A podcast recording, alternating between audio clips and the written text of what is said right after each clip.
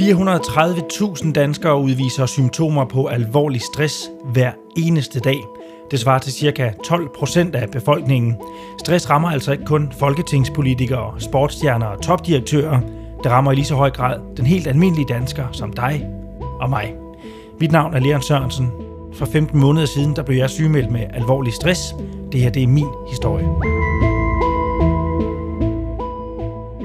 Velkommen til tredje afsnit. Hvis du endnu ikke har hørt de foregående to afsnit, så vil jeg anbefale dig at gøre det. Her der fortæller jeg både om tiden op til min sygemelding og den første tid som sygemeldt, om hvordan jeg kategorisk overfor både alle andre, men især overfor mig selv, afviste, hvor syg jeg egentlig var. Jeg vil også anbefale dig at høre podcastens prolog. Her finder du nemlig vigtig info om, hvordan den her podcast er bygget op. Kalenderen siger januar 2022. Både jul og nytår er, om ikke vel overstået, så i hvert fald overstået. Der er gået cirka 14 dage uden kontakt til hverken min læge eller psykolog.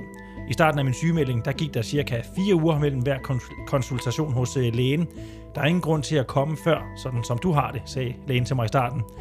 Efter hver eneste konsultation hos lægen aftalte vi en ny tid en måned senere, og hver gang der skrev jeg den i min kalender med det samme og sikrede mig hver gang, at jeg også fik en påmindelse på sms. Som jeg tidligere har fortalt, så har min hukommelse svigtet mig mere eller mindre totalt, og hvis jeg ikke havde skrevet mine aftaler ned med det samme, ja, så havde jeg helt sikkert glemt dem. Aftalerne med min, med min psykolog kommer dog i hurtigere intervaller, især i starten.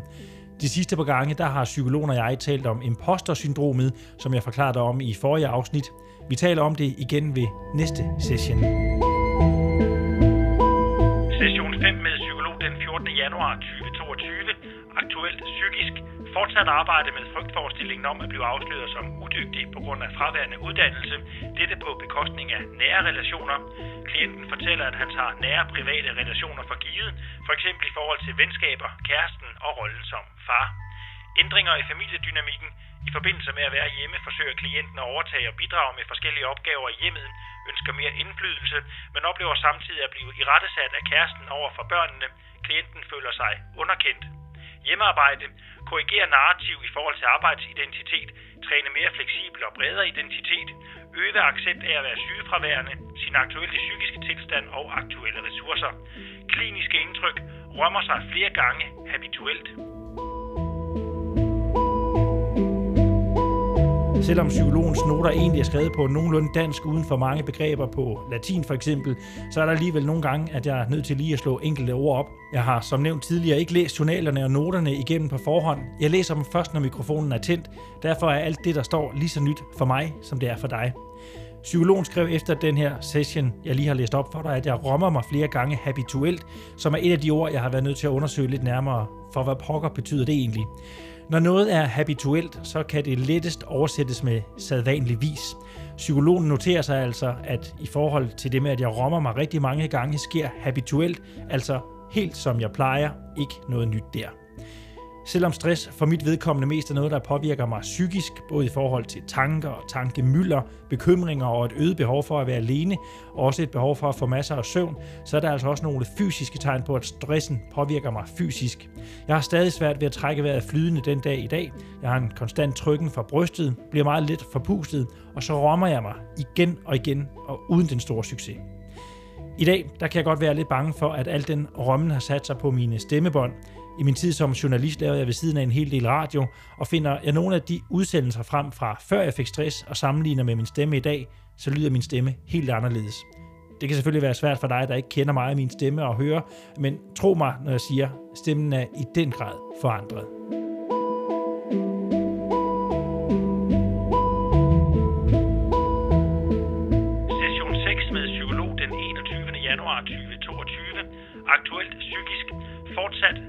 Fastholder ideal om at have mange bolde i luften, kompenserer i forhold til kortere og manglende uddannelse. Identiteten udfordres af ikke at genskabe narrativ om succes kvæg mange arbejdstimer. Identitet og værd i hjemmet udforskes. Hjemmemiljø. Fortsat oplevelse af at være underkendt i forhold til sin kæreste. Ikke samme angstinitet i hjemmet her som på arbejde. Oplevelsen af kun at have lidt indflydelse på familien og hjemmet udforskning og validering af at nyde dynamikker, undersøgelse af mulige værdier herved. Dynamik i forhold til kæreste. Kæreste har brug for kontrol for at skabe tryghed og faste rutiner. Identificering af ressourcer hos kæresten, ansvarlig og kompetent i forhold til familiens økonomi, skaber en tryg ramme, tryghed for børnene klienten.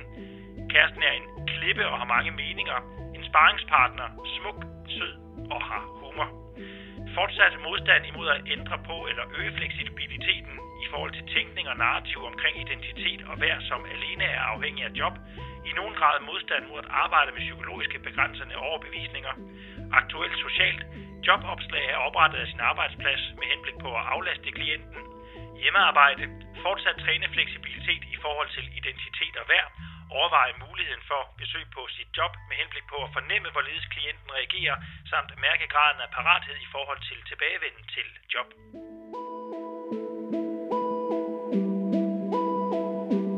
Jeg ved godt, det var en længere smøre.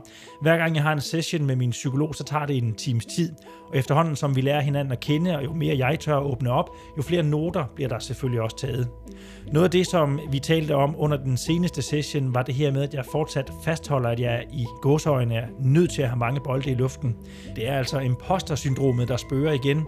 Det er med den her lidt diffuse og ubegrundede frygt for at blive afsløret som værende mindre kompetent og dygtig til sit arbejde, end hvad andre tror, der gør, at jeg føler en stærk trang til at have rigtig mange bolde i luften på én gang. Mindsetet hos mig er, at hvis jeg kan løse mange opgaver samtidig, hurtigt og perfekt, så er der jo ingen, der sætter spørgsmålstegn ved det, jeg kan. Det er også i den her session, at min kæreste begynder at fylde lidt mere i noterne hos psykologen. Ikke at det er hendes skyld, jeg er ramt af stress, for det er det ikke. Skylden er ene og alene min. Skyld. Men er det overhovedet nogen skyld? Jeg tror ikke, det handler om at placere hverken skyld eller ansvar, og dog, i sidste ende så er det jo ens eget ansvar at passe på sig selv, og kan man ikke det, ja, så kan man selvfølgelig argumentere for, at familie, kæreste, chef og kolleger også har et medansvar, og det kan jeg til dels acceptere. Men at tale om skyld, mener jeg faktisk ikke er relevant. Hvad skulle det hjælpe at give nogen skylden? Jeg er selvfølgelig ked af, at jeg endte i det her sorte hul, som jeg gjorde, men hvad hjælper det at dunke sig selv i hovedet? Det gjorde jeg i starten, uden den store succes. Så skyldspørgsmålet, ja, det må stå ubesvaret hen.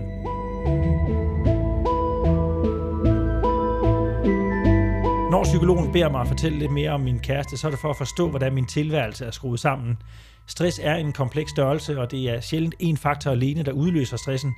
Min kæreste har dog ingen aktie i min stresssygemelding, som jeg ser det. Jeg elsker hende, og jeg ved, hun elsker mig. Jeg beskriver hende for psykologen som ansvarlig og kompetent. Det er hende, der har styr på, at regninger og huslejen bliver betalt. Det er hende, der står for at holde huset pænt og rent. Det er hende, der er primus motor i forhold til at skabe en tryg ramme for både vores børn og mig. Hun er min klippe, og endda en ganske smuk, sød og humorfyldt en af slagsen. Uden hende, der er jeg sikker på, at jeg stadig lå på bunden af det her meget dybe og sorte hul, som jeg havnede i, dengang ambulancen kom. Hun har virkelig trukket et kæmpe læs i forhold til at få det hele til at hænge sammen. Både i forhold til de daglige rutiner, det med at hente og bringe børn, smøre madpakker, handle ind, gøre rent og alt det, der nu engang hører dagligdagen i en børnefamilie til. Alt imens så har jeg brugt størstedelen af min tid i sengen. Når jeg ikke sov, så lå jeg ofte bare og kiggede ud i luften. Jeg forsøgte at se nogle serier på Netflix, men jeg kunne sjældent holde mig vågen til det.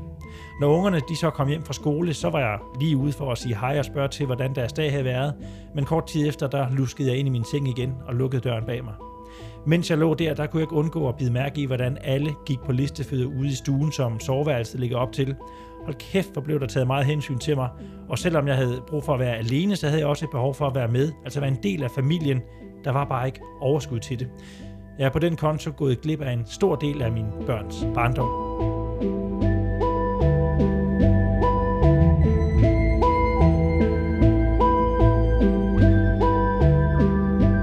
Det er også i den her periode, at jeg har den første kontakt med min chef, siden jeg blev sygemeldt. Vi skal have ansat en medarbejder mere, sådan som vi talte om den morgen på kontoret, hvor jeg brød sammen foran ham. Det er en svær proces, både for mig og for ham. Jeg ved ikke rigtig, hvordan jeg skal gribe telefonsamtalerne med ham an.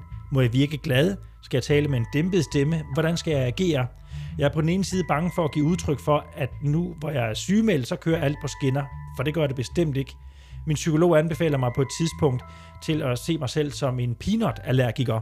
Hvis jeg spiste peanut, så blev jeg syg, og når jeg stoppede med at spise dem, ja, så fik jeg det bedre. Og arbejdet, det var min peanut. Samtidig så fornemmede jeg også, at min chef havde svært ved at være tryg i samtalerne med mig. Han har på et senere tidspunkt fortalt og erkendt, at han var lidt usikker på, hvornår han måtte kontakte mig, hvad han måtte sige og hvad han måtte give udtryk for. Ikke fordi han var inkompetent, for det er han ikke, men fordi han var bange for at gøre min situation værre. Der er også nogle regler, der skal overholdes, og det bekymrer ham lidt. Det gjorde det ikke nemmere for nogen af os, at øh, jeg vist var den første af hans medarbejdere, der var blevet sygemeldt med stress. Det var med andre ord en helt ny situation for os begge to. Sammen fik vi formuleret jobopslag. Nu var der bare at vente, at der var nogen, der søgte den her stilling. Jeg tænkte på det her tidspunkt, at så snart der var blevet ansat endnu en medarbejder, så kunne jeg vende tilbage på arbejdet. Så kunne jeg melde mig rask. Min chef han sender mig i den her tid løbende de mange ansøgninger, der kommer ind. Det er trods alt en medarbejder, som skal arbejde under mig, og jeg har derfor udtrykt et klart ønske om at få lov til at være en del af processen. Måske ikke det smarteste, når man er sygemeldt, men jeg synes dengang som nu, at det gav rigtig god mening. Aftalen blev dog, at han sendte mails til min private e-mail, så jeg ikke skulle logge på min arbejds-e-mail. Et fint kompromis, synes jeg. Ansøgningerne de kommer i en lindstrøm, og jeg læser dem alle sammen igennem. Hold op, hvor er der bare et bredt og kompetent ansøgerfelt, og det får det efterhånden så velkendte imposter-syndrom til at blusse op i mig igen. Session 7 med psykolog den 16. februar 2022. Klienten fortæller, at han panikker over, at virksomheden har ansat en ny medarbejder, og udsigten til, at denne skal starte, har tanker og krav til sig selv om, at han ser sig nødsaget til at skulle overpræstere på andre områder, hvis hans faglige område deles med en anden medarbejder. Ja, du kan godt høre det ikke. Ansættelsen af en ny medarbejder skulle være en hjælp og aflastning til mig. Det skulle være en god ting, men det er det på ingen måde på det her tidspunkt. I hvert fald ikke i mit hoved. Et eller andet sted, så ved jeg godt, at en ny medarbejder er vejen frem. Det er den vej, vi skal gå. Men en anden stemme, som overdøver den første, gør mig også venligst opmærksom på, at jeg er nødt til at yde en endnu hårdere indsats. Jeg frygter helt ærligt, at den nye medarbejder er bedre end mig, og bedre til at håndtere presset, altså det pres, som jeg ikke kunne stå for i længden. Er helt sikker på, at jeg på den baggrund mister mit job, så snart jeg kommer tilbage, og chefen direkte kan sammenligne den nye medarbejder og jeg en til en. Derfor tager jeg en beslutning om at komme på et delvist uanmeldt besøg på arbejdet. Jeg har ganske vist aftalt med min chef, at jeg kommer, men mine kolleger får ikke noget at vide. Aftalen bliver sådan, fordi jeg så har en mulighed for at fortryde under køreturen, uden på den måde at tabe ansigt over for kollegerne. I dag der bliver jeg helt træt i hovedet over, at jeg tænkte sådan at tabe ansigt over for kollegerne. Jeg tænkte måske lidt mere på, hvad andre synes om mig, end jeg tidligere har givet udtryk for her i podcasten. Det korte og det lange det er, at jeg ikke fortryder under køreturen. Jeg var tæt på, og i dag der ærger jeg mig over, at jeg rent faktisk valgte at gennemføre besøget. Jeg skulle have fortrudt, for det var ingen god oplevelse. Særligt ikke set i det lys, at jeg tog min yngste datter, der var fem år dengang, med mig jeg kan forklare, hvorfor jeg tog hende med. Ikke at det overhovedet giver mening i dag, men jeg havde brug for en støtte. Hvorfor hun ikke var i børnehave den dag, det kan jeg ikke huske, men jeg tog hende i hvert fald med, og det skulle jeg ikke have gjort. I det samme, jeg trådte ind på redaktionen med hende i hånden, begyndte jeg at græde. I dag der fortryder jeg inderligt, at hun skulle se sin far sådan. Klienten besøger sin arbejdsplads, blev overvældet emotionelt og følte sig blottet, overbevisning om, at det er skamfuldt ikke at kunne leve op til egne forventninger eller forventninger om andres forventninger til ham, grænseoverskridende og intimideret af en kollega, der blander sig. Klienten oplever kollegaen som bedrevidende, har fortsat svært ved at ændre og udvide sin identitetsfølelse. Klienten kommer med flere forklaringer på modstanden. Psykologiske forsvar. Den her konsultation med psykologen foregik nogle uger efter selve besøget på arbejdspladsen. Besøget det er også noget, jeg taler med min læge om, da det igen er blevet tid til en opfølgning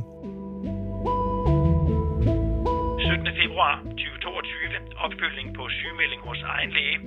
Patienten er fortsat sygemeldt på fuld tid. Besøgte arbejdspladsen for to-tre uger siden. Det gik af H til. Patienten er rødvild, grødlabil og hudløs, føler et stort kontroltab, føler, at han skal tage sig sammen, og de andre tror, at han pirker. Fortsat sygemeldt fire uger frem til en ny tid i konsultationen den her følelse af, at jeg tror, at andre mener, at jeg pikker, fordi jeg er sygemeldt, har jeg omtalt tidligere. Men det er vidderligt sådan, jeg har det.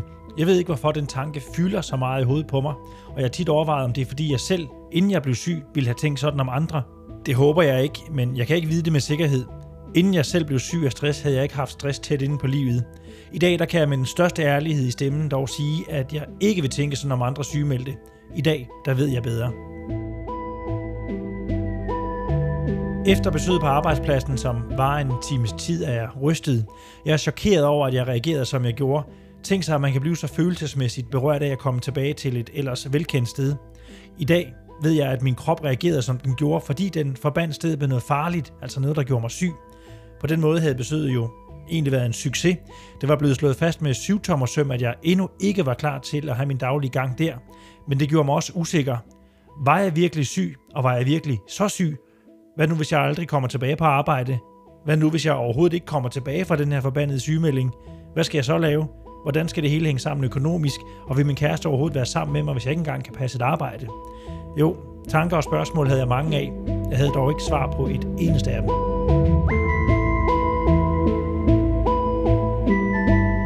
Jeg nævner ikke mine bekymringer fra min kæreste, da vi ses om eftermiddagen. Jeg nøjes blot med at konstatere, at jeg nok skulle have været blevet hjemme. Jeg er i den her periode ekstremt frustreret.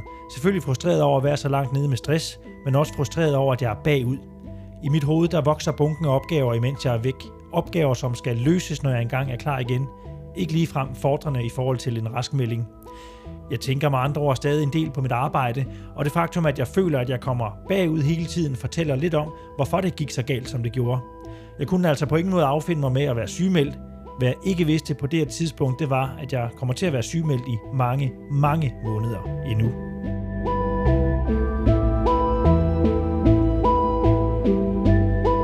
Du har lyttet til et afsnit af De 12 Procent, en podcast, der med hjælp fra lægejournaler og noter fra en psykolog beskriver, hvordan mit stressforløb har været, og hvordan jeg kom igennem det.